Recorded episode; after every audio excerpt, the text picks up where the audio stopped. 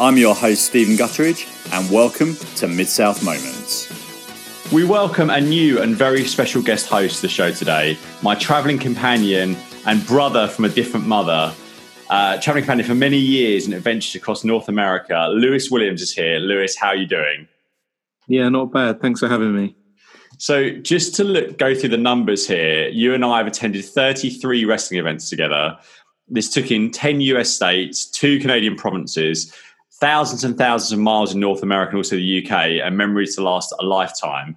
We did seven WrestleManias in a row together between 2001 and 2007. We made it back to Houston in 2009 for another, and then we even sprinkled a Royal Rumble on top in 2013. So I'm going to take you back way, way back to the night of WrestleMania 2000. And you probably can't remember this, but I can remember it well. We were sat in my parents' living room and the advert for the Astrodome WrestleMania came on where they said, oh, we're going to sell over 100,000 tickets to this WrestleMania, which they didn't because it didn't fit 100,000. So I'm not sure what that was all about. But I said, said, we're going to go to WrestleMania next year. It was a bit of a pipe dream thing. So you and I were both still at college or, or kind of school, I suppose, high school age in the States. Um, and we, we managed to do it. So October, November that year, I think I put a call into you. I was like, "What do you think?" You were like, "All right, let's let's let's buddy do it." Uh, I remember getting the tickets on dial-up internet back then uh, in like October, November 2000. 2000. so, what did it mean to you as a Brit? So we flew over there. I mean, we were, we were queuing up queuing up outside the Astrodome on a beautiful day in Houston. What did it mean to you to be at WrestleMania, having sort of grown up watching wrestling as a wrestling fan, to, to be there? kind of out of our element and, and in the States for a wrestling show? Yeah, we were very much out of our element. Um, it was very surreal. And I, I don't know, I suppose it didn't really kick in. For me, it didn't kick in until um, Austin and Rock started. Yeah. Um, in terms of like the atmosphere, the gravitas. Um, but yeah, I suppose, you know, it's a boy, a boyhood dream. And I, I, tried not to get too excited on you know plane trip over there and staying up the night before and all that kind of stuff. But as I said, once we were sat and uh, those those two gentlemen's music hit, it was on. Yes, um, yeah, and you're very, a big rock fan, and I was a big Austin fan, all, all, always. So it was very much, uh, you know, uh, uh your favorite. Oh, oh, rock's your all-time favorite, I'd say. Is it? Yeah, definitely. Yeah, I think Austin is. I sometimes go back and forth between him and Bret Hart, but I think Austin probably is my all-time favorite. I'd say. I mean, he, I think he. I credit him with sort of bringing me back to wrestling when mm. I kind of, well, certainly the WWF, when I kind of certainly moved, sort of moved away from it. We didn't have the most incredible seats that first WrestleMania because we were kind of probably the back of the second tier of the bowl. So I remember early on, it like it took a little bit of time to get into it because we were quite a long way away. But then I think mm-hmm. things picked up after that hardcore match, didn't they? And then I think after that, mm-hmm. it was pretty it was pretty good good going. Um, yeah, I mean, I think we had um, our posters that we were trying to show, and there was also yeah. I think a few kids in close situ, which were a little distracting. Yes, there and were. The yeah. Well, the seats were, were they wooden and like really tight? Um, they were. I'm not sure about. They might have had wooden edges, but they were quite tight because Astrodome wasn't a particularly new building. So um, though it was, it was spectacularly lit and everything. By the time we went back to Houston in 2009, it was you know pretty much derelict. I think it's been knocked down now. Um, mm. But yeah, it was it was quite you know it was quite a surreal thing. And, and we did. I mean, we were just two kids. I was 19. I think you were 18, weren't you? In terms of going over there, so we weren't even you know legally old enough to drink, and we pretty much spent the whole trip in that either in that motel room uh, which was dreadful because I, I completely blundered with that. I was just like, back in, I think I, it was before the days of, I'm sure Google was a thing, but I think I Yahoo searched that. And it's like hotels near the Astrodome. That definitely wasn't. I think it was about a $40 one way cab journey every time we went to Astrodome. And it was like, I think it was Denny's for lunch and dinner. Oh, no, sorry, it wasn't Denny's. It was Wendy's for lunch and dinner. Denny's is when you convinced me to walk to one because you'd seen one. It was about an hour, hour and 15 minutes walk in 90 degree temperatures uh, to get there. And we were, I thought we were going to die when we got there through uh, heat exhaustion. Um, Everybody, he literally thought he was going to die. I recall you saying that. but that that WrestleMania, I mean, the thing is, you, you, always remember your first, and I think we were fortunate enough to get probably the best WrestleMania of all time in, in our first. And I think we spent a lot of years chasing that thereafter, didn't we? Yeah, I mean, I think it's more um, everyone's favorite WrestleMania for those who are more Austin, and I was always down the middle. I loved both, but knowing that they were, you know, the top guys, it was always inevitable that they were going to uh, collide. and in my own rock fan kind of way, it's not my favorite WrestleMania just because of the fact that he lost, but the way in which he lost, and it was almost Austin being like the the, the absolute ultra kind of like anti anti face, if you want to call it that, because he was so loved, he was so over, but he was doing whatever he had to do just to get the belt. It was crazy. Yeah, it was a huge mistake. I tell you what was even worse than that turn. The turn a few months later at the Invasion pay per view, where he went back heel after turning face, was was which I've looked, we've reviewed recently on the show, was was just really, really, really awful. And I think that's probably the start of the decline for the company. So we we did the WrestleMania on the Sunday, um, which is just one of the most phenomenal experiences. Probably the best experience of my entire life up to that point, I would say. Um, certainly wrestling related. Um, and then the next night we flew to, uh, or next morning we flew to Fort Worth for Raw, which was an absolutely rabid atmosphere in uh, the Fort Worth Convention Center. Um, mm. What do you remember? Do you remember much about that? That I can remember something, something, about that night, but I can't. You know, didn't remember too much about that. We sat in a bar pretty much all day. Again, not been able to drink, waiting for the show because I planned it so badly. We got there way too early.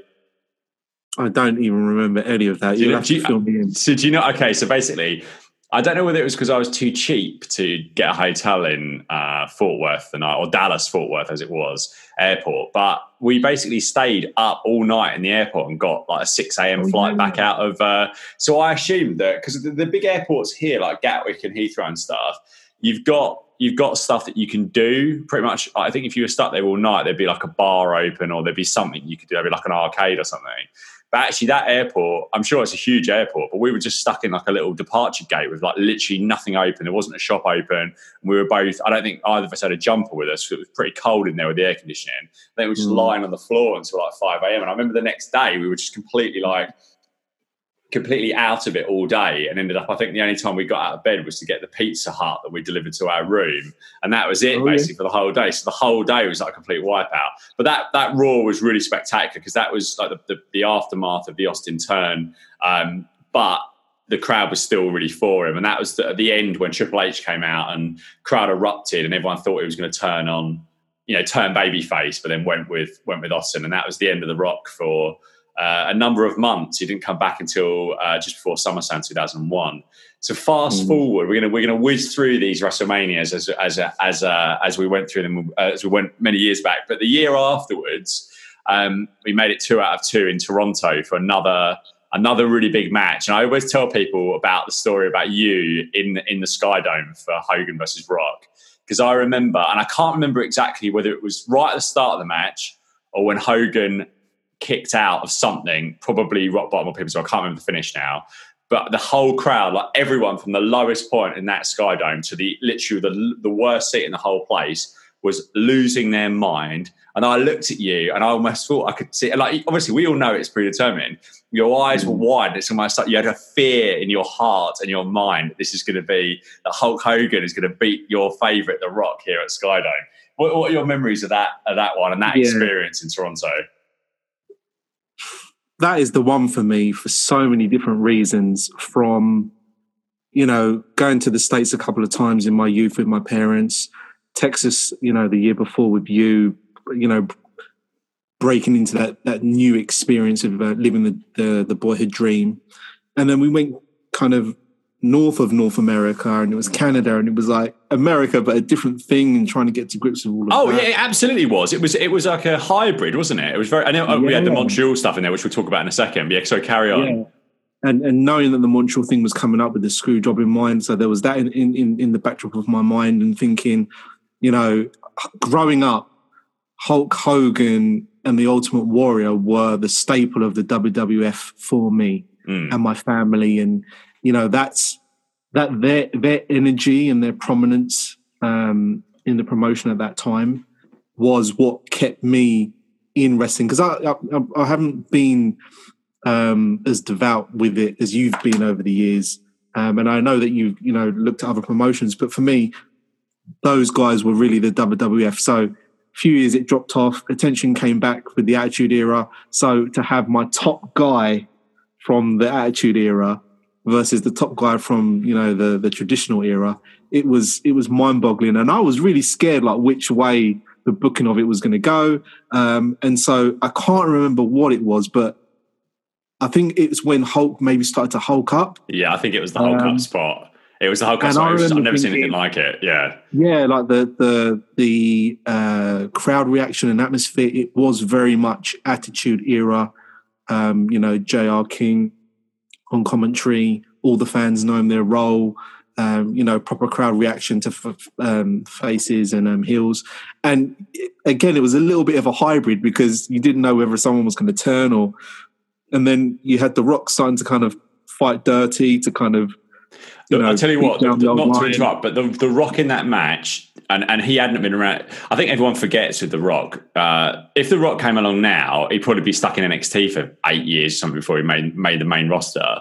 The Rock mm. debuted in the WWF at the Survivor Series in '96. So you're talking about less than six years after that.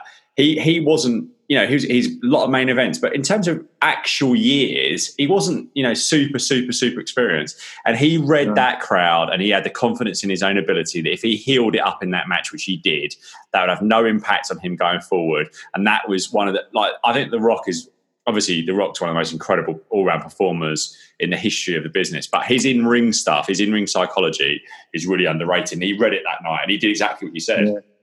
yeah, definitely. And so just, you know, the fallout of that and with the little bit of NWO icing on the top and the turn. And it was just um, my my WrestleMania highlight without a shadow of a doubt. Um, and I can't thank you know WWE for the foresight to put that match together because you know it's it's it's been um, my highlight definitely. So that's your favourite match of all time? Would you say Hogan Rock? Absolutely, yeah. absolutely.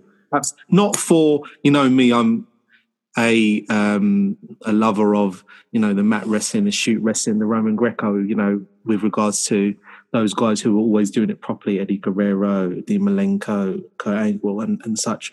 But in terms of the entertainment, um, and the, the crowd reaction, which really what wrestling is. I, I, think in the new era, they're doing well with it, with COVID and stuff. But back then, you know, you needed the crowd reaction as we get onto yeah. later with other WrestleManias. But it, it, it was at its best then, and I don't think it's ever been replicated. I've not seen it better than that that night. No, I, I think the only the only crowd reactions that I think got close to that there's a really underrated one that we were at, which we'll talk about at WrestleMania 22 with Cena and Triple H, and maybe uh, CM Punk and Cena at the Money in the Bank pay per view in 2011. Um, mm. But yeah, I think that in terms of in terms of pure wrestling atmosphere, that's that's that's you know that's that's perfection really. And it was an odd night because actually the promotion was in was unraveling a little bit by that point and actually the rest of the cards didn't really work. I think the undertaker and Ric Flair match was was decent but apart from that it was uh, it was pretty forgettable especially in the main event. Um, we talked earlier on we touched on it. Obviously we went to i mean we, again we're still kids at this point. I think that you know we're uh, you know we're, we're men in our late 30s now but if you if you rewind the clock, we were 20 and 19 on that second trip. So we're not worldly wise at all. Neither of us went to university or anything like that here. So we're, you know, we're just talking about, you know, parents, holidays and the odds lads trip, etc. some party resort in Europe. So this is all new mm. to us. I remember getting on that flight to Montreal and getting off and everyone speaking French. It was like, this is, I, I mean, I knew this was coming, but it just blew my mind. And also, yeah we happened to go to Montreal in the middle of an absolute blizzard as well. I remember, I don't think either of us, uh, we might have had a coat with us, but it wasn't particularly, it wasn't fit for purpose, that, and some trainers. If my memory serves, I had a grey puffer jacket. Yeah. Because I knew, you know, just Canada is going to be cold at some point. And I remember lugging it around and thinking, oh, this is such a pain to carry until that day when I think I heard a snowplow coming behind me. And um, it almost killed me because you know in the states you've got jaywalking, but there there must be some unwritten rule of how to navigate roads and pavements. Because I think you said Lewis, like get out of the way, and I remember kind of like jumping onto a mound of um of snow. But um yeah, we, we got dropped off at the hotel. We had to walk to the what was then the Molson Centre to get our tickets, and it was probably like a fifteen minute walk or something, wasn't it? And it was absolutely. Yeah. I, I remember I had, a, I had a kicker's fleece on, is what I was wearing, and no, no, no coat with trainers and I remember and we, we walked there and we were absolutely covered in snow. And I think we got a taxi back the other way So I can't do that again. And then we just camped out in the hotel until it was time for the time for the show. And actually, that was the first year that we ended up going uh, doing the, the, three nights in a row. So we did um, the SmackDown in Ottawa the night the night afterwards. Mm. But yeah, really good, really good fun trip. So um, moving forward, again, three, three out of three. Um, we made we made it back to WrestleMania for Seattle for WrestleMania 19, which is which is probably one of the stronger WrestleMania cards. Um, but felt like a real changing of the guard that night. Obviously, had the, the heel rock character that was which was super, um, beating Austin, which was like a like a punch in the gut for me. I'm sure that was very enjoyable for you for the final. But what what an end chapter!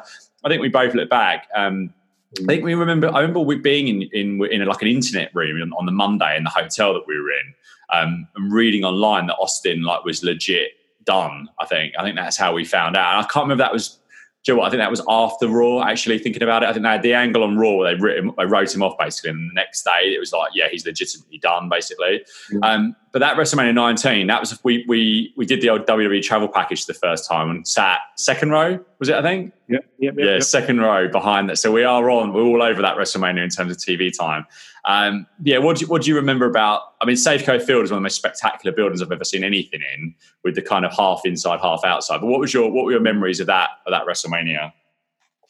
Um, that's my second favorite WrestleMania. Um, in the respect that with the top guys that were my favorite, um, you know, seeing that match, having the speculation, um, the way The Rock dealt with him, it, let me rephrase that. The way Austin allowed The Rock to deal with him in the predetermined sense, uh, it was no better way to go out. And as The Rock said the night after, I think the night after was Rock Appreciation Night when he said, you know, yes. who, you know, Steve, don't feel bad. Like, who better to lose to than the absolute best the wrestling in what the world has ever seen?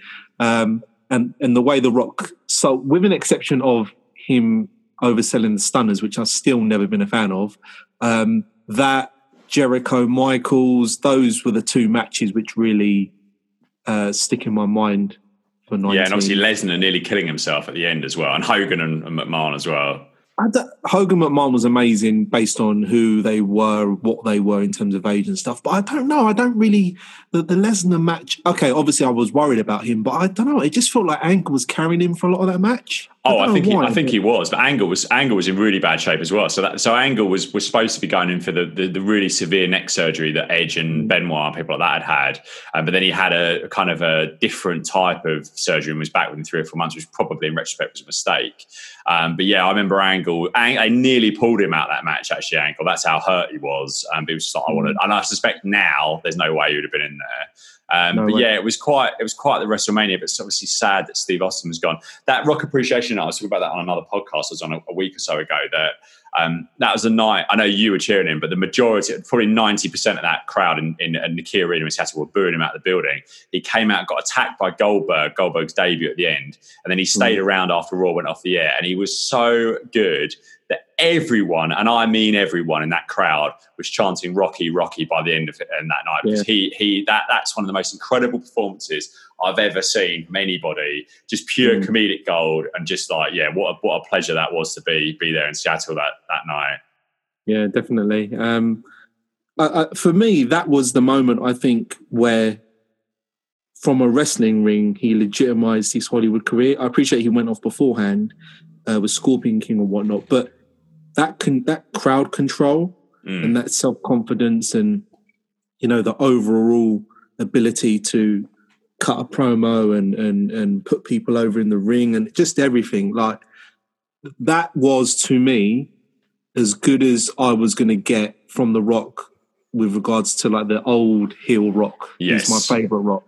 You know, who feuded with Ken Shamrock and all that kind of stuff.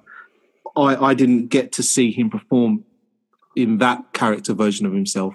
But that Rock Appreciation Night was as close as it was. Yeah. And, you know, I'm glad I witnessed that.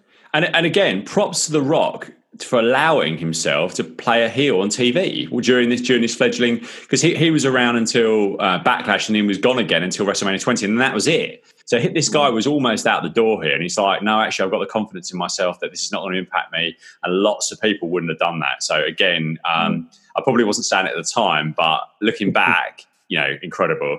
So the following year was a really big one for us both. So this is New York City, WrestleMania 20, uh, Madison Square Garden. We're ringside again, third row.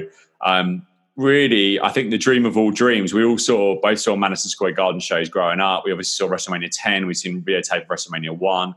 But looking on it, look, looking back on it now, um, it's just a bit of an old feeling, isn't it? Um, with the we met we met Chris Benoit on the Saturday and had a photo taken with him, and now it just feels the Eddie stuff is super sad, and, and the Benoit stuff is is really difficult. What what what are your sort of overriding memories of that? General, generally, just disappointment. Um, again, a bit like you, the the energy and the history around New York, uh, Madison Square Garden, all of that is still intact in terms of, um, you know, glad I've done having having been glad I've done it. But yeah, it's pure bucket list, but there's an asterisk, yeah, isn't like there? Yeah. Lesnar and and um, Goldberg, uh, they did exactly what they were meant to do on the tin, but the crowd. Maybe it's because we never sat a New York crowd before, but for me, the crowd kind of killed it, and it just like they weren't popping when they were meant to pop, and it was all over the place. And I just remember thinking, what, what's wrong with these people? Oh, it's the power um, of the internet, wasn't it? People knew that Goldberg was leaving, and, and people knew that Lesnar had, had handed his basically handed his notice in, and it was the first you know match where. Well, I'm sure there's probably other examples of this, but certainly not high profile, where the crowd just just rejected it. It's like we don't want these guys. Get them out of here. You know, you're not our people, and they and they did, didn't they? Basically, yeah. Yeah, I mean, it's funny you say that. Whereas now you've got you know Lesnar dipping in and out, um, but back then, I don't know. I just I just felt it was a, a real anticlimax overall, and I you'd have to read the card for me to remember the card. Yeah, WrestleMania 20 was not a not a stellar. It was five hours. The first time they went to five hours, there's a lot of stuff on there. Um, Chris Jericho and Christian was decent. The main, the, the, two, the two world title matches were really good. The triple, the triple threat match was really strong. But it's just I, we, we both. So, so basically, our, our routine uh, for listeners back in the day was that obviously Raw airs in the middle of the night here in the UK, and for years and years and years it would it would be on a Friday night. So Lewis would, would you'd come around my parents probably you know two or three weeks out of four watch mm. Raw on a Friday night, and then eventually, in probably probably around WrestleMania 19 time, I guess it would have been. It went live, didn't it? I think around that sort of time. So typically we would we'd get together on Tuesday after work and watch Raw. Uh, sometimes we'd have spoilers, sometimes we wouldn't. But for both the Eddie Guerrero tribute show and the Chris Benoit one, um, we were together. Like Eddie, yeah, I remember the Eddie Guerrero one. We were like absolutely crying our eyes out. But then watching the Benoit one was like we knew what had happened by that point, and it's just like it's very, very, very, very difficult because that was such a such a joyous moment for someone to break through the glass ceiling and for mm. someone that we all really we all really Ben Benoit might not have been in our favourite, but he was always someone that you root for and you want you know you want that upward mobility. I think um, maybe I blocked it out to be honest, from you know because of the um, the heinousness of it all. Because mm. um, just remind me, what was it? Rey Mysterio versus Benoit. Versus... Oh no! Uh, so Benoit WrestleMania 20 was he won the t- he won the world title in the main event with Triple H and Shawn Michaels. So that oh, yes, that was. A, yeah, so we sorry we met. Sorry, I know where you're, where you're, going there. We met Benoit and Rey Mysterio on the Saturday. So that's the photo that we've got. Oh yes, yes, yeah. yes, yes. Yeah. Um, so the but, show ended with Benoit, Eddie, Benoit's son Daniel in the ring, Nancy. Obviously, both of those no longer with us. Um, all well, all of them aren't. Um, but yeah, that was the that was the Benoit thing. So it's just like I don't know.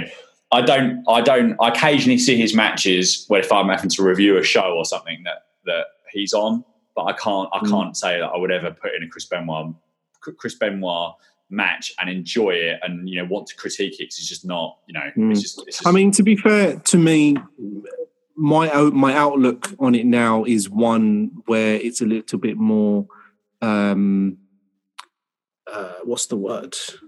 Calm and indifferent. That's the correct word. Reason being, we live in the age of anxiety where mental health is a thing. And I think maybe he was one of those people who, a bit like Kurt Cobain in the music industry, he was one of those people who clearly had stuff going on. We just didn't see it.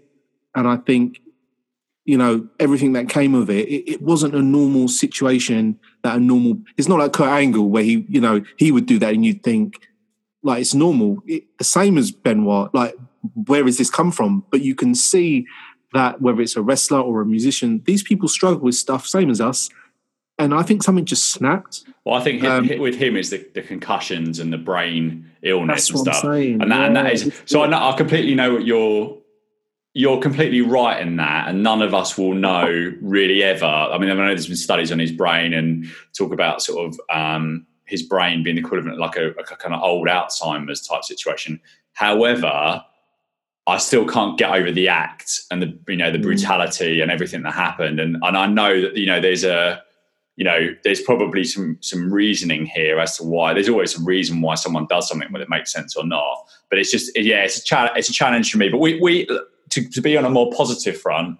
Um, we had a great time at that WrestleMania, and actually, we are infamously in a clip where Jesse the Body Ventura is interviewing Donald Trump, where we just got back from a hot dog stand, which where there were excellent hot dogs, I seem to remember, and we are all over that interview of Donald Trump. Uh, I think you've got a sign of Lewis in your name, uh, Lewis, and an arrow pointing down, which you mentioned, which you did you, as the artist of the two, and then I had Steve on one side and Bret still my hero, and that's all over WrestleMania 20. So uh, yeah, who knew then that t- Trump would be um, would be president of the United States?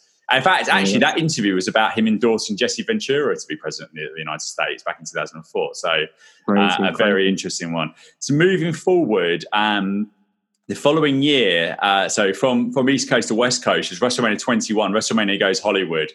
And this is an extended trip for you in the United States because this was uh, a week in Los Angeles uh, with all the all the fun and games that that, that entailed, uh, plus a week in Las Vegas afterwards um, and two new champions. And I know you were a big Batista fan. I think you saw something in Batista before, certainly before I did. And I remember you saying to me, uh, you know, in Evolution that he was the one to look for, and you were a big fan of his. So um, he was he was crowned in a in a pretty spe- pretty special way after a, one of the better storylines that they've done probably ever actually probably mm. top five top ten ever in terms of his slow build so what are your yeah. what are your memories of that um, Batista beating Triple H at, at that Mania and the whole the whole thing, the whole Staples Center experience? That trip was a solid trip for me for the social side and the you know the uh, the fandom hobby wrestling side because like you've said I don't know why but I've always had an eye for I think all of the wrestlers who've since gone on to do really big things outside of wrestling um, and I would again say that that um, the Rock is the best person at that. Um, just from those heel years, cutting those promos, absolute comedy gold. Um, but you know, Staples Center, um, the WrestleMania that year, it was just overall good fun. And Batista, yeah, okay. Um, who's since gone on to you know being Guardians of the Galaxy, Marvel Universe, all that kind of stuff. None of that's a surprise to me. Um, actually, let me rephrase that. It's not a surprise in terms of the stardom and the push that WWE gave him, but it's more so a surprise because he was more of a um, a wrestler as opposed to a promoter or being able to cut a promo. He always had a guy to do that. Um, I think when he was in Evolution, Triple H and Ric Flair used to do a lot of the the promo cuts as such. He was just like the the the uh, the, the Kevin is it Kevin Nash? Kevin Nash of like that yeah, like he was to Shawn Michaels back in the day. Yeah, yeah. Yeah, he was the muscle. Do you know what I mean? Mm. But um, I definitely saw, um, you know, the star, the star power in him, and him and Triple H being good friends, knowing each other inside and out. I just knew it was, it was just a no brainer. A plus B equals C, really. Mm. So yeah.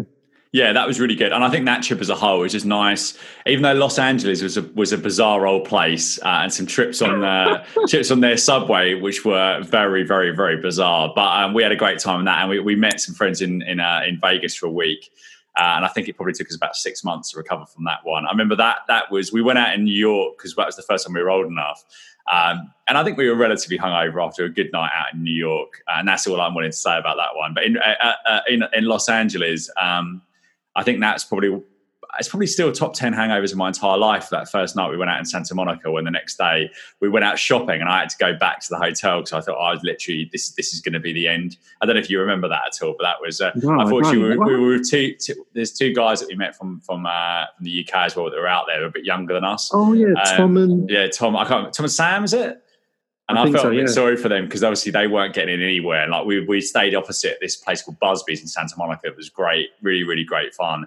And they couldn't get in, so they were just stuck there. But we sort of stuck together because it was there was some there was it felt like there's a few dicey moments on the street of Los Angeles, but I think it's probably no well, I don't know. So it's probably no worse than, than London, but it's probably more the case that we're just not used to, you know, used mm. to it and, and not familiar with our surroundings. But yeah, that was that was a great a great, great trip. So fast forward 12 months, um, we are back again. So I can, I'm still convincing you every year that this is a good idea to like, and actually just, just, just to pause there. I mean, we really, both of us, we really, um, sacrificed a lot because this, this sounds like, you know, we, we're not, we weren't earning incredible money back then. And this was, you know, savings plans, you know, missing out on going out, missing out on other holidays. This was really our focus for the entire year to the point where actually I would send Lewis a text message every morning with like the countdown to WrestleMania and how many days left. it was just like, I think through all of our trials and tribulations, every, every, every, every 20 year old guy and 20s, 20s year old male or female has, you know, tough times, definitely. And this was the thing that the shining beacon of light for us both that, that kept us going throughout all this, all this time. So 22 in Chicago was um, was a short and sweet show. I think we were there for five nights, weren't we? But um, yeah, it was uh, it was an incredible. It was it was it was probably an underrated WrestleMania, and it was mainly a good night because the crowd in in the Allstate Arena was incredible, and that, that includes the Cena Triple H match, where again the second year running Triple H put someone over really strong. Um, and I mm. remember the reaction of the crowd looking back on the on the video of it, and they'd panned the crowd, and it's just like I think a guy's like, "What the f has just happened?" kind of thing. And it's like the mm. crowd could not believe what happened. What are your memories of uh, of 22 in Chicago as a whole? To be honest, the social side of it is more more fitting than the actual event. Remind me of the card. So uh, it was uh, Randy Orton, Kurt Angle, Rey Mysterio for the World Heavyweight title, and Rey Mysterio won, and then um, yeah. Cena beat Triple H with the STF uh, to retain the WWE Championship in the main event. Apart from yeah, that, oh, that, and also you had Edge and Edge and Mick Foley with the flaming table as well. Oh, that was amazing! Yeah, yeah. so I'd say that the Edge Foley and Mysterio um, Orton uh, that triple threat that those were the highlights of that one for me. Um, just because you know Rey got his first push really uh, for top top tier guys. Yes. Um, yeah. And yeah, just an overall Chicago was just an overall good trip. Though I did get rushed to hospital and I got back with this and a suspected appendicitis, but the idiots didn't take it out and they left it in there, and it was finally removed from my body twelve years later. So at the end of a, another WrestleMania trip, actually, funny enough. But there we go. Yeah, they should have got it out of me. Not, I was not in a good state on that plane on the way back. So yeah, mm. not good. Uh, so WrestleMania 23, the end of an era. So we knew going into this that we certainly weren't going to WrestleMania 24. Unfortunately, life was starting to get in the way of these trips a little bit. Um, and actually, this was we, we, we actually flew down to Las Vegas for a couple of days. I wasn't very well at the start start of that bit of the trip. It was just a bit flat, wasn't it? I mean, we went to a UFC in Manchester just after this we, which, mm. which, was kind of that like another another follow trip we were going on new. And I remember saying to you like this was this was everything that that trip should have been kind of thing. We had a great night mm. out in Manchester, but yeah, this was I think at this point ev- everyone had probably accepted Cena before this, but I think at this point it was like the real, realization when he beat Michaels in the main event and retained the title. It's just like it didn't feel like a surprise, but it felt really flat coming out of the stadium that night. What are your? Do you have any sort of memories of this of this one in terms of Detroit and? Uh, you know this WrestleMania. This was the this was the Trump um, hair, Trump and McMahon hair versus hair thing with Lashley and Umaga and that, and that one, and not much. And also Batista and Undertaker was pretty good on this one, actually. To be fair, yeah, uh, it's probably the least memorable of all of them, and I, I, I would say it was more my issue as opposed to the experience. I think at this stage I had WrestleMania burnout, mm. and I realised that as you alluded to earlier, I was probably saving half a year's wages, uh, the other half going on, you know, normal living expenses, living, whatever, and the other half literally going on that so we could do the packages and Big be time. the men. This wasn't cheap. And it's only got more expensive. You know, it went. It, yeah. it was cheaper when we first went because the flights were much cheaper, but it got worse and worse and worse with every, every single year that went um, by. And I think I don't know if you know anyone who has since gone to WrestleMania, done the packages, or you know, followed their childhood dream holidays or excursions, whatever, have been burnt out. But I, I genuinely got burnt out, and I, as as much as I now wish I could do it again, I, I felt quite bored with it all. Yeah. Um, well, I went. I, I went last year. Sorry, I went last year, and the worst two. Oh, so I did NXT on the Friday, New. Japan on the Saturday, WrestleMania on the Sunday, and Raw on the Monday. Loved NXT, loved New Japan, hated WrestleMania, hated Raw. So it's like, well, what's the point? It's like you, you're. It's kind of. I, I know. I felt I probably didn't feel that burnout so much then, but I certainly Mm. did this this past year. 'cause It's like I don't. It's almost like I think for us, we had such good times that it's like, well, the automatic thing was we're going to do it again. But actually, it's Mm. like, well, you, there comes a point where, am I getting what I am putting in from these trips? Is am I getting out? I could do. I could go and see a UFC. I could go traveling in Europe. I could do this. I could do that. I could do that. And we weren't for what we were putting into these trips and the sacrifice. It probably wasn't quite there towards the end. I think. but I think it became a tradition um, between us, really. Yeah. Um, and I think that the the social side of you know being young and just exploring the world was also a really big factor. Like Massively, you said, yeah. uh, a few manias back, we've like met friends in Vegas, so it wasn't just two sad young guys going to watch wrestling. We we made it more. Let me rephrase that. You made it way more than that. So, just as an example, um, in X8 when we were in Toronto, we we went and saw the Maple Leaves and Oh yeah, I've Um, forgotten that. Yeah, yeah. uh, the hockey. So it wasn't just, you know, as I said, just going to watch that event. yeah. He always made an effort to make the trip exponential in and around wrestling. Um, Yes, yeah. and that's what created the memories. And I, so I think there was a pressure to not miss out on the potential of great memories. Oh, we- we- always like, oh, we, we can't miss the year Austin's coming back. We can't be, you know, and that was the Yeah. thing that was always around, wasn't it? Yeah. Yeah, and as you're probably going to um, um, talk about shortly, we we suffered our own.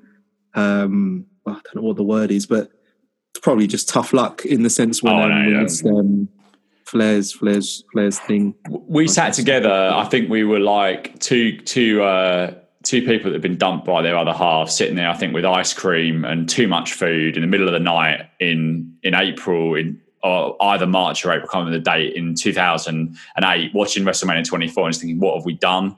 Uh, we've missed Ric Flair, but it, it just you know it's a roll of the dice. You, you think we could have met, we could have missed Austin and Hogan if we if we decide. Sorry, we could have missed. Uh, we didn't. We, we definitely missed Austin and Hogan because that hasn't happened, and we could have missed Hogan and, and Rock. You know, we could have done it a year later and missed Austin and Rock at the first one. So, um, you know, it all it all rolls out. But that is that is probably my biggest wrestling regret not being there for that, and maybe the first ECW comeback show. But yeah, that was a that was a tough night. Again, not a, not a vintage WrestleMania um, overall that that twenty four, but we did make it back for WrestleMania twenty five.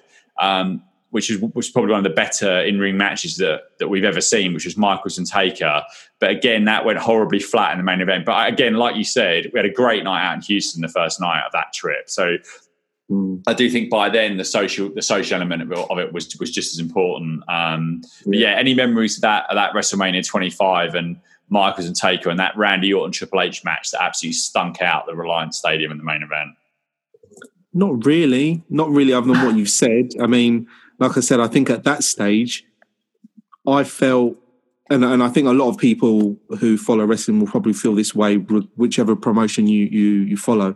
You almost feel indebted to keep up with it, Mm. whether that's going to the events or watch, you know, tuning in. And I haven't um, followed wrestling uh, full time now for probably the best part of five years, maybe a bit longer. do you watch anything at all? Like, do, do you, what, what I watch is what I think a lot of people in my position watch, which is the highlights of everything on offer. I think Triple H is doing an outs an outstanding job with um, NXT. I think the turnaround there and what they're do what they're doing is kind of forced writers and Vince on the SmackDown and Raw side to pull their socks up. And I think at the moment, what I'm seeing as you know little highlights on YouTube, it's now an an era and at a point where it's really doing well again.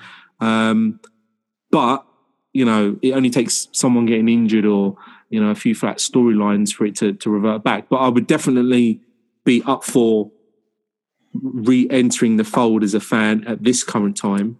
Um, not just the WWE, obviously. There's the um, the AEW and, and and just the whole landscape seems to be a lot more um, a lot more fruitful at the moment. But um, yeah, what what I I think my problem was as I was getting older, and you know, I, whether it was live starting to live on my own or having my first child, all of these things meant that it wasn't fun because I wasn't just saving money. You know, it became oh, I've got to save money, but there's this to pay and that to pay, Yeah. and, and I think that unless those events will really stand out um, along with the social side, which probably had limitations because you know we weren't single or whatever. I, I, I think that I think that res- going to WrestleMania, I don't know. Tell me what you think. I think going to Wrestle or being a WrestleMania goer at least is a, a young man's sport. it's Do you know what? I would. If it, forget the pandemic stuff, if money was no object, and someone said to me, "You can go, you can go to wherever the WrestleMania town is every year, and you can do a couple of indie shows, and you go to WrestleMania," um, then I would I would do it. I would I would you know I wouldn't I wouldn't be averse to getting on a plane and going and do it because I think the experience as a fan in the town it's in is, is really good fun. There's lots of wrestling fans. Mm. Where else do you go in life where you can see lots of people roaming about in wrestling wrestling t-shirts? You know, it's just not a mm. thing. But that being said, would I? There's not too many things left in wrestling now that I would want to pay a significant chunk of money that meant I couldn't do something else to go and see. And for me, the last thing that from that was really like they're really doing the Tokyo Dome. And it's like, well, I've it's just done now, and I can't. I'd like to see AEW live at some point. I'm sure they'll be here, but there's not much. You know, there's not there's not too much mm-hmm. else. Talking about marquee stuff though, our last big event in the states to date, you never know what might happen in the future. Um, was a big one, a really, really big match, and it felt monumental actually. And mm. and we were in Phoenix for what three nights, so that's how much this meant to us. We were like, because we had the cho- we pretty much had the choice to go to go to WrestleMania 29 in New York at the stadium, or knowing that The Rock was going to be challenging CM Punk, because that's what the that was decided months in advance. Do we do the Royal Rumble instead? And we went for it. Uh, we got CM Punk the, versus The Rock for the WWE World Title at the Royal Rumble in 2013 unfortunately for us, we went out on the Saturday night and got absolutely obliterated. Um, I think it's the most hungover I've ever seen you, and you threw up I think 13 times during the course of that day, which was uh, which was quite. I something. don't even remember. It was remember that. It was, and it was all your fault as well because you got some some shots I think that were. So for our US listeners, and most of the, most of the listeners are from the states, and I thank you very much for listening. But I'd I'd never really understood uh, what a shot was until I saw an American shot because our shots are pathetic, aren't they? There's tiny, tiny little amount of alcohol. Whereas the shots in in America pretty much designed to kill you because that's pretty much what it did to us. So we got we got the shots, and then the I think the, the bar bar lady gave us another shot, kind of a shot on the house or something, and then we're just like, yeah, this is this is.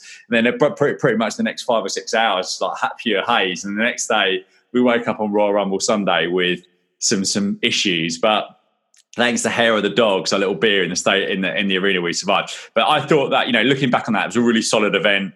Predictable mm. Royal Rumble was Cena winning, but that's fine. Like predictable was not always bad. And I thought that that CM Punk Rock match was very very good. And and to see the Rock back wrestling and winning his last world title, that must have meant a lot to you. I'd imagine as a you know big Rock fan. Yeah, definitely. Uh, the fact the fact that he went out and he's not officially retired per se. I, uh, I wouldn't say that money is something that's going to be going to draw him back, but a bit like the um, Cena feud. I think if there was something like that where someone called him out and you know the timing was right, you never know. But for me, the build up to it was phenomenal. Yes. Whereby it, it ties into his whole gimmick of finally the Rock has come back to wherever. That promo um, he cut before the main event. Gee, bloody hell. I mean, I, I'm, I, I'm getting welling up thinking about it. It's just, I mean, I mean, I, I, literally my, my, my, my, I'm going to go and watch it. In fact, after we're done, but it's just like you're talking about. It was just incredible. What like talking about? No, he didn't need a script writer for that. He didn't need 12 people in a room telling him what to write. That was pure rock, pure emotion from the heart. Just absolutely unbelievable. Um, and that finish as well. The finish of that match was so well done. We thought Punk had retained and they did the little screwy thing where Vince came out, and you know what? It was incredible, just so so mm. good. So yeah, so I mean, I, I, think I remember walking. Well, well, we were walking past the arena, um, or the stadium, rather, the arena. Arena, and, um, yeah, yeah. And I remember looking at like one of the promo signs of him just up in shadow, and it's saying "finally," and I just I just felt it. Yeah, yeah. Um, and and I don't know. I probably at the time I didn't realize, but there was something about that moment between you and you, between me and that just you know wall of, of promo advert, and I kind of knew it was my last my last WWE hurrah per se, um, and yeah, to to kind of end on that note for me, you know that that that will always stay with me. I mean, I think I, I really like CM Punk, and I wouldn't I wouldn't put Punk for me quite the level of years. It wasn't quite Austin, but he's probably he's he's definitely top ten, maybe top five for me all the time. But I think mm. it's I think this is the thing with wrestling is that I think that wrestling's always better when you have a quote unquote hero to support, and that for me, wrestling's always been whether it been Randy Savage or Bret Hart or Steve Austin, and a little bit of Punk, a little bit of Brian Daniel, uh, Daniel Bryan. Um, maybe a little bit Will Ospreay now, but not quite at the same level. I think that wrestling's always better when you've got that someone to support. And for, for and I, you know, I love The Rock as well. I'm, I'm, I'm massively fond of his body of work, but just just to be there for that that old, like ultra historic moment that you know he's the biggest he's the biggest movie star in the world right now. Seven years on from that, seven and a half years on. Um, it's just like yeah, phenomenal moment to see world title, his world title. So that is a whistle stop tour of our our American adventures, um, and we'll put the uh, we'll put the X-rated version on uh, on pay per view at some point, Lewis, as well. So. No. we roll deep, people. We roll deep. so, right now we're going into the September 15th, 1984 episode of Mid South Wrestling. So this is episode 262 on YouTube. So, I guess this is the first time you've ever had the pleasure of watching an episode of, of Mid South Wrestling, I guess, is it?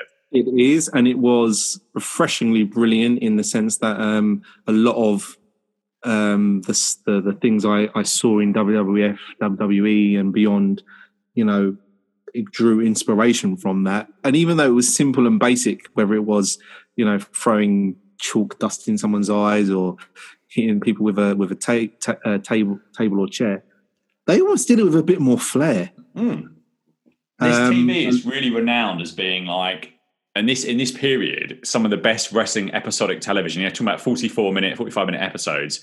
Yeah. And I, have seen people on Twitter talk about, you know, they, they'll binge this all day long because it's it's that it's that good.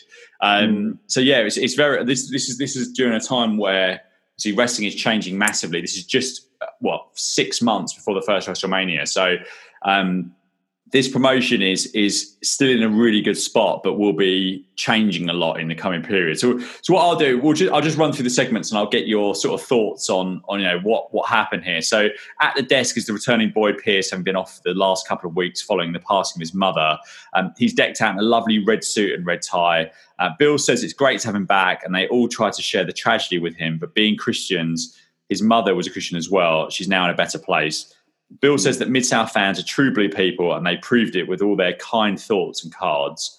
Watts says he's a little embarrassed about what he has to talk about now, and they recap the signing for the tag team championship match between the Fantastics and the Midnight Express, and the post match angle when the Midnight Express smashed the Fantastics with a steel chair, which is in violation of the rules. So basically, they introduced a thing recently in Mid South where if you hit someone with certain weapons, you mm. you got a fine for it, basically, which is so yeah. they're very. Um, very much will explain to you in quite a good amount of granular detail. You know, what are the rules? This is the parameters. If you do this, the rest will be fine. If you lose this match, you're going to go away for 90 days, etc. So they're very they're sticklers for detail, which is really really good in this promotion.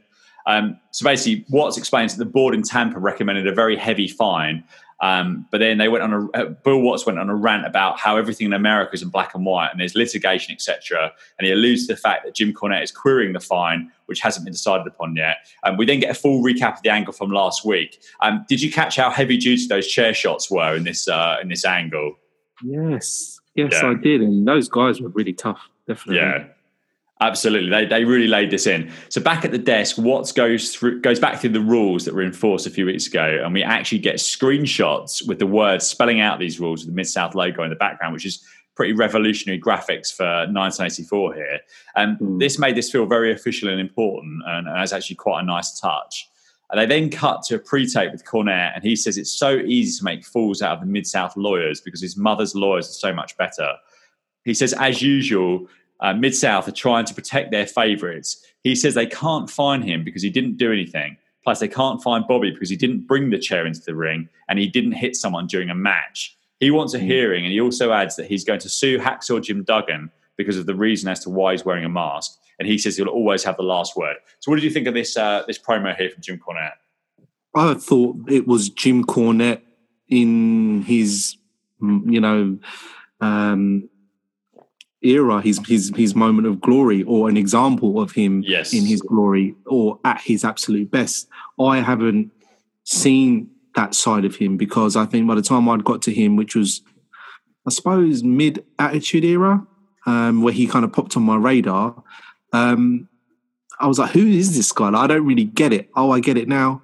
If that's how he kind of came on the scene, it makes perfect sense. The technicality of of um, the promotion, that um, play of you know how he would get around it. It was it was almost like law, but it was done in such a concise and simplified way. Anyone can understand it, and and I actually thought I've not seen this in WWE with an exception of the contract signing, like those technicalities where people could just beat one another up and get away from it, or maybe Vince or Stephanie, whether it's the authority or them as general owners or managers saying we're going to fine you or you're going to be suspended. I would love a character who who's um, a heel who's trying to break through, come out with something like that, and even cite that Yes, yeah, yeah. the great Jim Cornette once said blah blah blah blah blah, and I'm going to pull a you know a quill out of his hat and hit you with the same. My lawyers, but like it's almost like, to be fair, the wrestlers of today they probably do approach creative with such ideas, but maybe there's a lot of technicalities, copyright, um, and they don't want to Just deviate. not understanding wrestling, probably. That's what I'm saying. problem. Yeah, because for me, the, the, there's so many tropes in wrestling which which work, have always worked, and, and, and are simple but effective. And I think that to try and make things fresh, they, they'll deviate from it. And one thing, just to um, touch on it, has always been this Sunday, like the Attitude Era and just after. I remember Shawn Michaels using that a lot when you know they're cutting a promo because the main event would often happen on a Sunday night Yeah. wherever it was and he'd say, and you know, Stone Cold, this Sunday, the heart, the heartbreak kid Shawn Michaels is going to crack crack your head like an egg, or whatever it was. Like that's never used. Like why are they not pushing the date of the promotion or when it is? Um, that you know would only help. So all props to Cornette for being one of the um, one of the pioneers. So it's probably hard for you, for you to tell in this actually because he had a mask on. I just thought of that as I was about to ask this question. But how old do you think Cornette was in this? 27, 28, bordering 30. 23. He was about to turn 24. Wow. Yeah, and that's the thing. We talked about this earlier on about NXT and like what if The Rock came on now. One of the big problems that WWE have got is they don't push anyone young. So no 23 year old manager is getting a chance on nationwide TV for anybody. Uh, maybe that's unfair. Certainly not WWE. Jim Cornette, 23 years old, and he's Wow. like McIntyre, the champion here, is like 25, 26. It's you know, it's just a different world where you've got you know, a lot of the guys in the WWE now in the main roster are all mid to late thirties, if not early forties. So it's just like, and they they they're losing young viewers as a result of that. So that's that's the difference. Um, there's not some, I don't think uh, there's not so much perhaps on this show, but this crowd, the demographic, there's lots of lots of young women in the crowd as well. So there's lots of there's lots of wrestlers that are the classic babyface guys want to be them, girls want to be with them kind of thing, and that is a thing that's really really prominent in this promotion. Um, Mm. So back at the desk, Watts goes through the uh, back through the rules that were in for? Oh, I've gone through that already, so I'm going to skip forward. Uh, Watts says that Cornette is trying to twist everything, and they hope to have an answer within the next two weeks about his sanctions. Um, after the break, Watts says that there's no doubt there's a new king of the hill in Mid South, and that's Butch Reed. It used to be JYD, and we see him on USA Network and on Ted Turner's station in Atlanta, and you see him in a lot of places. But astute wrestling fans would be able to pick up that the competition he's facing is nothing compared with what he was facing in the Mid South area, like Reed, who ultimately made him crack. So basically, to recap this, the Junkyard Dog, the top star in the promotion for many years, has just left Mid South to join the WWF, and Watts is just devastated about it. Clearly, so so JYD was one of their top draws, a huge hmm. superstar in the South and the areas that these these guys promote. So yeah, real real big news then. Um, we then get a video package with Reed working out and smashing out some bench press, um, and then we get some old footage of the dog being tarred and feathered from May that year, plus him being attacked on Memphis television, and the same happening again. Um, I mean, this has really been put together to show JYD in the worst possible light, getting attacked and not being able to do anything about it. Um, we also get J- the JYD's loss in the Superdome, um, which actually had a really negative impact on business at the time, with people in the area actually speculating that JYD had taken a dive in this contest. So they thought that Mid South Wrestling was real, or or most of it was real. Um, I shouldn't say they all, a, a, big proportion of the audience probably thought this was somewhat legit. Um, and actually, they speculated that JYD had somehow lost this match, and but but not genuinely. Um, mm. What did you think of this recap of uh, JYD here in terms of the kind of job they did on him uh, in terms of showing him weak? This guy's left left of motion, showing quite quite weak. Yeah, so I didn't um, clock a lot of what you've said. I wasn't aware of it because although I followed WWE, sorry, WWF um, in the kind of late 80s, um, this kind of precedes that, whereby yes. I, you know, I, I kind of came into wrestling and saw Junkyard Dog as a, a mid car, if if that, on WWF, as opposed to being the star he was um, in this promotion, and and and his exit or them trying to cover his exit by by kind of putting him down as such mm. and trying to put over the guys who were left. Like they brought in um that big black guy, I forget his name. Yeah, um, Master G is gonna come up in the next that's uh, the one, the next yeah. segment. Yeah, so, yeah. I mean, even that, like him and Reed, like in that little skirmish, I thought that was terrible. To be honest, it was just them bounce off the ropes and punching and the you know on the back up again and punching.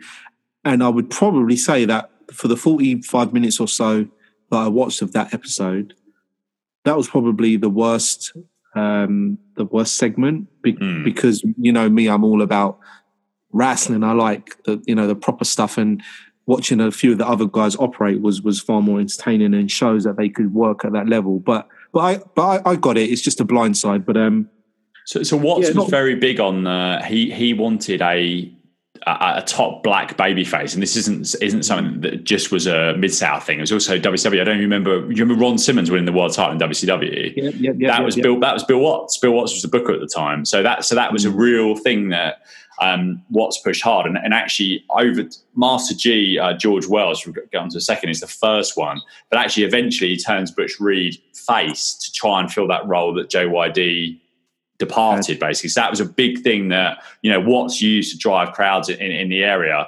And um, so yeah after the break we get Butch Reed going up against Brickhouse Brown um, with Jim Ross our ring announcer Reed basically calls him out House Brown, shouts him to come down. There's no, there's no, no one's coming down basically. And then eventually, this this big gentleman comes down, um, and this guy fires punches at Reed, and Reed is busted wide open.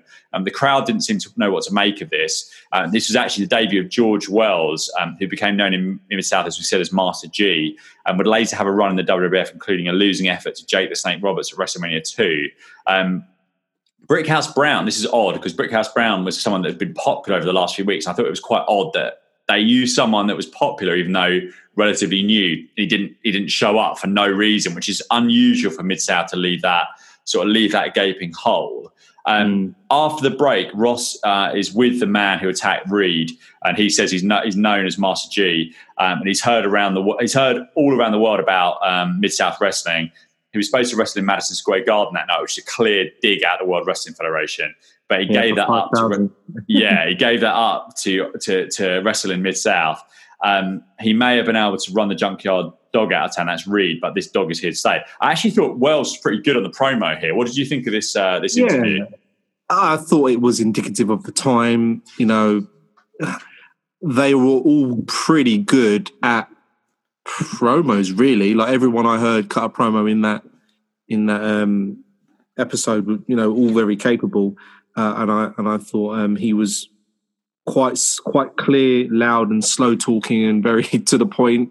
Uh, and i was like you know good on you you know. He he wants to come in and or they want to sell it as though he's coming in and wants to be the top dog. I like the way he said that he's going to start with the with the, the, top dog and work his way down. That was really cool. Yeah, uh, I thought he was yeah. decent. I thought he had a bit, a bit of charisma, but he didn't do much. I, I, he had a bit of a run in mid south that I haven't seen. So the, the thing for me is I haven't. I know some of the things that happen, but I haven't seen what happens next. So I'm watching mm. this as it as it goes. Um, but he didn't do much in the, in the WWF thereafter. But um, Watts says that he got his attention? He knows that he got Reed's attention too. Uh, Watts says that ZZ Top are a fantastic group, and Joel has put together some great videos. So Joel is his son. Um, ZZ Top live in Houston and met with the Fantastics, and they complimented them about those music videos that they've appeared in, and they're even better than those on MTV. And Joel has now put together a new video set to "Gimme All Your Loving." Um, so this starts with the Fantastic doing high fives. They're strutting by a pool and they're cheersing with some drinks. There's a really impressive backflip off a diving board. There's re- various shots of them in the ring. Then they're out in the crowd with some ladies. More high fives and in ring action. Rogers is saying hello to a small child, and then he appears in what is he appears to be in what is a sunbed. They're having a great time by the pool, working out again in their trunks, which they must stop. So they they had a, a video a few weeks ago where they were just in a gym with just their wrestling trunks on, which is a little bit yeah, not the best video, shall we say. Uh, Rogers is in a hot tub with a glass of red. I suspect a Malbec. Back to some crowd shots, holding up the Stars and Stripes flags.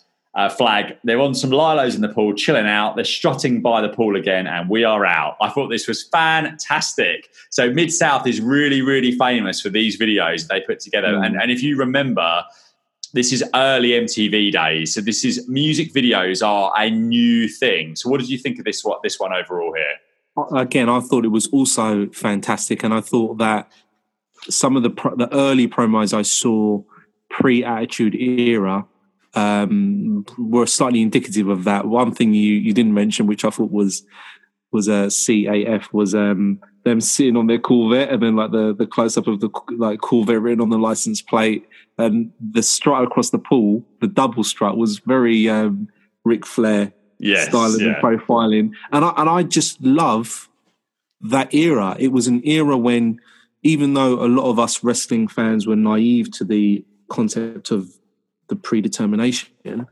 it was just it was exciting. The crowd were exciting. The moves were all very slick and yeah, almost like very, very Bret the Hitman Hart. I don't know. People were over, done. weren't they? People got reactions. Yeah. It mattered. People got reactions. Yeah. It mattered, and it was all it was all very slick and very hard hitting. Um, I, I would say that anyone trying to break through in WWE, especially, could do themselves a favor and look at those promotions. Yeah, big time for all aspects.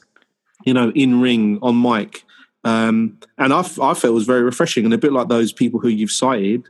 I would happily, if I had the time, sit down and watch that, that stuff. That's like the golden era stuff for me. This is the thing. I think that um, what this television show is all about is dri- driving you, Lewis, me, Stephen. Okay, they've got a show down the road, and we want to, and it's going to be fantastic for some Midnight Express are you going to buy a ticket after the after the Fantastics got smashed in the head, of a, head with a steel chair to see their tag team title match? Yes, I am. And this is pro, this is pro wrestling, and that is what sometimes AEW have been around since since well in terms of weekly television since October last year, and all they've pretty much done with the odd bad show, but most of their shows are never worse than six out of ten, and all they've done is pretty much solid pro wrestling. Nothing incredible, nothing revolutionary, solid pro wrestling. And there's a, there's a market for that. And I think that's um, that's where you get too far away from if you've got 12 people in a room writing for and I'm just I'm just plucked his name, a Kofi Kingston or you know mm. a Dolph Ziggler. If you've got people writing for these people and you're not in control of your own creative destiny or somewhat in control, and people that are receptive that know what pro wrestling is and have the trust in you to go out there and cut a promo, then you're never it's never going to work. Mm. Um, because I mean, the guys aren't good enough actors to start off with. They're not good. The guys yeah. aren't. They might be natural. You, are a charismatic guy, you could probably go out there and if you were a wrestling character, you might be able to go out there and cut half decent promo. But i am telling you, if I gave you five pages to recite, you you might struggle with that. And then yeah. I'd you come back to me and I'll give you a bollocking because you didn't do the well mm. point point eight of that. You didn't do it the way I wanted to. You didn't express it the right way. That's mm. not the way it should be. Well, I think like The Rock was when he was a heel. He had such great psychology that he was able to he was just able to work so well in ring that it would create those crowd moments. And I think that the writers probably just took a foot off the pedal and just said, "Oh, he he they, he would have had Brian Gewirtz, who who, he, who works with him in his other stuff, and they would have done mm. some bullet points, and it'd be all up to him." That's basically. it. Yeah, yeah. You took the you took the words out of my mouth. Bullet points. You you want something to refer to. You don't want to streamline it so much so that you get the odd occasion. A bit like Roman Reigns, I thought that's what my experience of him was. It's almost like you're trying so hard, and to oh, me, they killed they killed Reigns. They absolutely yeah. killed him with terrible promo work. And he, I, mean, I tell you what, Reigns had Reigns had everything, everything going for him. He's a st- he's a star. He's he's very good in, in ring and underrated. And they killed him. They absolutely mm, killed him I mean, with bad material. The, the the thing for me with Reigns, just to touch on it quickly, he fought. He had a little feud with the Big Show a few years ago, Mm. and when I think it was like Big Show's last real big run before he's you know gone part time slash semi retired, and um, just as a gimmick, that's one of the big tropes of wrestling which I don't think is utilized enough anymore. So you have the Superman punch versus the knockout punch, and then I think like on one Raw show he comes out Roman Reigns wearing a shirt which says "Hit often." And, and and hit hard or something like that. And I'm thinking, is no is no one going to tap him on the shoulder and say they're mugging you off? Because if it's the Superman punch, it should be like the stunner or the Yeah. rock bottom, like in the in the Austin Rock era, where you know they're creeping up on one one another and sliding in the ring and you know saying almost I almost had you. Like everyone on the whole roster should fear the Superman punch even more than say uh, a, a- a spear. Like the Superman punch for Reigns should be what the People's Elbow was for The Rock. Like you don't use it every match necessarily, but when you pull it out, everyone knows, and it, should just be that thing. Like, oh my god, a bit like uh, Randy Orton's toe punt. That's the equivalent. So it, the T-shirt should have been just as a, a you know as a a sell gimmick on the T-shirt. It should have been hit once and you don't get up. Yeah, yeah. That's it. Like, like, like, sell it so that he can taunt and he can limit his mic work. Why do you need someone like Roman Reigns to talk? Shut up, get in the ring, and just give everyone a beat down, almost like that Ron Simmons. time. Uh, what's I forget his name? Um, uh, JBL kind of when they were in like the APA. Just do the Yep. beat down uh, and give him a decent manager. I don't understand. A bit like the like they've got it right with Bobby Lashley and MVP. Just let him do the, the muscle work, and and you can sell him like a hard hitter as opposed to trying to give him all this mic work, all of these things to like say on the mic. He's just going to fumble over himself, and I'm like, ugh. The, th- the thing with So- Reigns now is he's not coming back until there's a vaccine because he's obviously high risk. Um, And I, I actually think for him that um, I think it's, too, it's probably too late. I think it's too late. I think there's too many shots. I think the problem with him now is people don't particularly want to boo him, and I understand that because of the health stuff. But you imagine if you turned him heel after that WrestleMania match with Lesnar or Undertaker two years after that, he would have been the biggest biggest babyface in the world when he came back. They cocked it up. They used the Cena example, and it was a very very different thing. Um, anyway, r- run it back to uh, Mid South. So, so uh, after this uh, promo, we're back at the desk with Watts, and he runs through a list of names and says that every top star anywhere has been through Mid South at some time or, or another. And in another dig at JYD, um, and, the, and and said that the fans made Mid South. And we got tag team action. Dale Veasey and Don Saunders, and they are going up against the Fantastics, and they are out to their ZZ Top theme, sharp dressed man, and out in red jackets, white bow ties, and powder blue trunks. Um, this one went just over five minutes with some really good action from the Fantastics, and ultimately ended with uh, Rogers' big splash from middle rope. Watts on commentary said that the Fantastic didn't want the Midnights to be suspended because they want to be around. They want them to be around so they can get their revenge. And he also mentioned that Rock and Roll Express will be back very soon. What did you think of this match between the Fantastics and Dale Veasey and Don Saunders? brilliant. The the flow of it, the chain wrestling. The, the I'll tell you one thing. Um, one of the um, guys he overshot that splash at the end. And he almost hit him. He almost, he almost hit him with his crotch and, and, and upper thigh, as opposed to you know Eddie Guerrero for you know or RVD uh, perfection. But um, that aside, I thought that the the precision, the the the tag exchanges, it was all masterful. And Yeah. I would say that, to be fair to me, even though I'm watching current promotions on YouTube and the highlights, which are a few you know minutes long, I'm not really seeing much from the tag team division um, across the brands or on any other promotions like. I'm not really seeing the tag team wrestling, and I'm not seeing it at that level. And it's it's mad to say that so many years ago, these guys you can see were, were, were not just working a match, but the synchronicity between them was just effortless. And and actually, I tell you, the last tag team I'll probably say I saw that level of uh, synchronicity, probably um, rated RKO.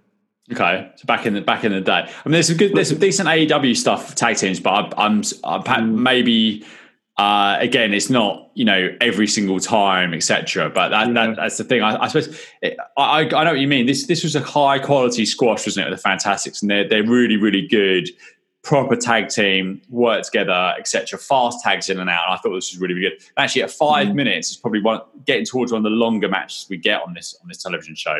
Um, so we've got Hacksaw Jim Duggan versus Hercules Hernandez up next. Obviously, two names that went on to uh, stardom in the WWF after their run in Mid South.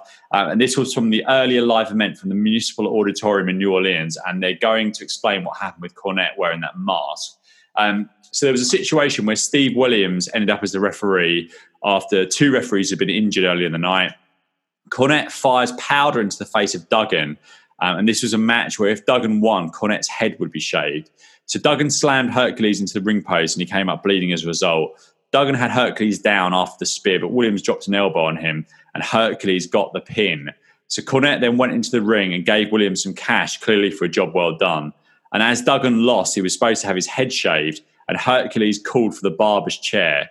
We see Sonny King out there to make the save, and Cornette grabbed hold of. Uh, Cornette was grabbed hold of as the baby faces surrounded him. Duggan held down Cornette before he was held in a chair, had shaving foam put all over his head, and then had a big style disposable razor really harshly rubbed down his, the sides of his head. Um, and that must have been absolutely brutal, I'd imagine. Uh, and this wasn't the greatest quality camera work or easy to follow, but clears up why Cornette had been wearing a mask in recent weeks to cover this, cover basically his haircut up, hair cut up, yeah. So Watts back at the desk said that Williams is going to have to face Duggan in the future. And um, what do you think of this angle here from the from the house show, basically? Good, but uh, good, but I think that is definitely a um, a pioneer type match slash uh, angle, and I've seen it done better since. Yeah, um, it's difficult I, with the production on this as well. I thought yeah, it was I mean, a challenge. Um, before the phone came out, I would I was quite keen to see Duggan in in the, this promotion before WWF because I was never really a fan of his in ring ability. I thought no. his gimmick was fantastic, very all American, um, but I, I actually th- thought that his performance was just rubbish. Um, he didn't do anything um, against. I appreciate Hercules is also a big guy, but I, I think I saw Hercules doing a lot more in terms of like the, you know the in ring ability than Duggan was, and I just remember thinking I'm not really sure how he ever got as popular as he did, um, but you know it's all in the eye of the beholder. And then thereafter, I think that um, the whole angle of him getting his head shaved just shows you how good a manager he was because he was carrying all of that action by just squirming around in a chair and hoping the guys can, can cut his hair half decent. And I, and I honestly thought that, that cutting off a few strands, um, you know, with scissors is all, all you ever need in those kind of matches. Yeah. Just because you run the risk of it's almost like blading in the face but gone wrong. Oh, I know. Yeah, you don't want that that why bloody disposable razor chopping your head off. Um, yeah, I agree with you. I think Duggan for me has been apart from against uh, Krusher Khrushchev, um, Smash Demolition Smash has just left this promotion, uh, and he was actually really really good in the ring and had some good good matches with Duggan. But um, I agree, Hercules Hernandez has looked really really good in the stuff I've seen of him so far, and Duggan, yeah, not not up to much in ring. Um, so after the break, we have Steve Miller and Johnny Mantell uh, versus Hercules Hernandez and Steve Williams. So the second time we're seeing Hercules in this show. Um, Johnny Mantell had been on the featured side of things in recent weeks, but seems to be firmly on the enhancement talent side in this match. Um, there's some good exchange between Hercules and Mantell early on um, until both men went flying as Hercules tackled Mantell. Um, I thought Mantell looked good uh, early on before tagging out to Steve Miller. And Watts says that if you put Mantell with Magnum or Master G, then you have a great tag team. So I feel a bit sorry for Steve Miller here because obviously Watts doesn't think much of him.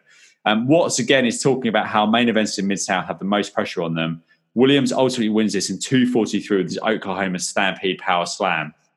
Back to the desk, Watts says that next week they'll have Terry Taylor versus Hercules Hernandez, plus Adrian Street, who he says is a little out there, plus coming soon, and they're coming for Jim Cornette, the Rock and Roll Express, and we get a replay of their I Love Rock and Roll video, which you've seen before, with plenty of cars standing by jukeboxes and in ring action. And unusually, this actually plays out the show, and we don't throw back to Bill and Boyd. Um, I love the stuff they do with the Rock and Roll Express. What did you think of this uh, this second video package of the episode? Yeah, I thought it was good. Um, just to touch on that briefly, Williams, whose ring ring name was Doc something, Doctor Death. I thought that he was actually really good um, in terms of in ring. Like he did a, like a an American football kind of charge and that finishing move. Like you said, I, I thought he was better than Hernandez, if I'm honest. Um, and also the, the the the the end promo was just absolute comedy gold. I don't know why they're not they're using the same format, but kind of live with characters like New Day, like that energy and just general banter. But in terms of mute uh, and just being a, a, spectacle, they nailed it. They hit it out of the park. It was absolutely amazing. It was yeah, almost it was like, good. You know, Ric Flair disciples or predecessors, even. Um, just like styling and profiling. It's, it's very much the essence of wrestling, as you say men want to be them, women want to be with them. So yeah, it was all good for me. So it's funny. The, the Rock and Roll, so this Rock and Roll Express before they came into this promotion, they they just promoted them with these sort of videos. And the first week on television, the, the place went crazy for them. It's like they work. It just works. It just works. The guy, like, it just just completely works. So that's it. The September fifteenth, nineteen four episode of Mid South Wrestling is over. Your debut on Mid South Moments and your first viewing of Mid South Wrestling. So, what did you think of your introduction to this this promotion? yeah, I, I, if I had time, I would watch that kind of stuff because it, it's basic, it's simple. Wrestling isn't difficult, whether it was then or now. And I think, it, I think, as Hulk Hogan once said, you know, you, you feud with a guy for a couple of years. Now it's a week, mm. you know, two weeks, a month max. And I, and I find that um, the, the back and forth can get overcomplicated. This promotion showed that it can be done simply, effective, entertaining, good in ring ability, managers and wrestlers just as competent as one another on the mic, and generally a hoot, really, a good blast, a good a, a good lot of fun. So yeah, um, I would recommend it definitely to anyone who's bored of what's what's currently on offer. Yeah, definitely. We'll definitely have you on in the, in the future. Where are you? You're not really. Are you not a big big on Twitter these days? Are you? Because I usually usually introduce where people's Twitter Twitter accounts are and where people can follow people if they they want to online. But I'm not sure you're super active in the, the wonderful world of Twitter these days, are you? I, I, was in the early years, but I don't know. It just got all a bit a bit overwhelming for me. I'm over, overwhelmed by a lot of these new age apps and whatnot. Uh, even Zoom, I'm still struggling with that. But um, yeah, I, I, need to become more social media active. Um, so that's definitely something we can look to sort out. But um, there's there's there's too much on offer in the world for me. Well, I'll tell you um, what, so, listeners, Lewis's staying secret. That's it for now. Maybe maybe we'll get his Twitter active at some point in the future. Well, listen, I really appreciate your time. It's been wonderful doing a bit of a whistle stop um, trip down memory lane on our WrestleMania trips, and it'd be great to have you on again in the future to re- review another excellent episode of Mid South Wrestling. Absolutely. I, I look forward to it. Thanks for having me. Thank you very much for listening to this week's episode. If you've enjoyed the podcast, please head over to iTunes where you can subscribe and perhaps you'll even be kind enough to leave me a lovely five star review, which would absolutely make my day. If you're interested in guest hosting, please contact me via the Mid South Moments Twitter account, which is at Mid Moments, and I look forward to speaking to you all again very, very soon.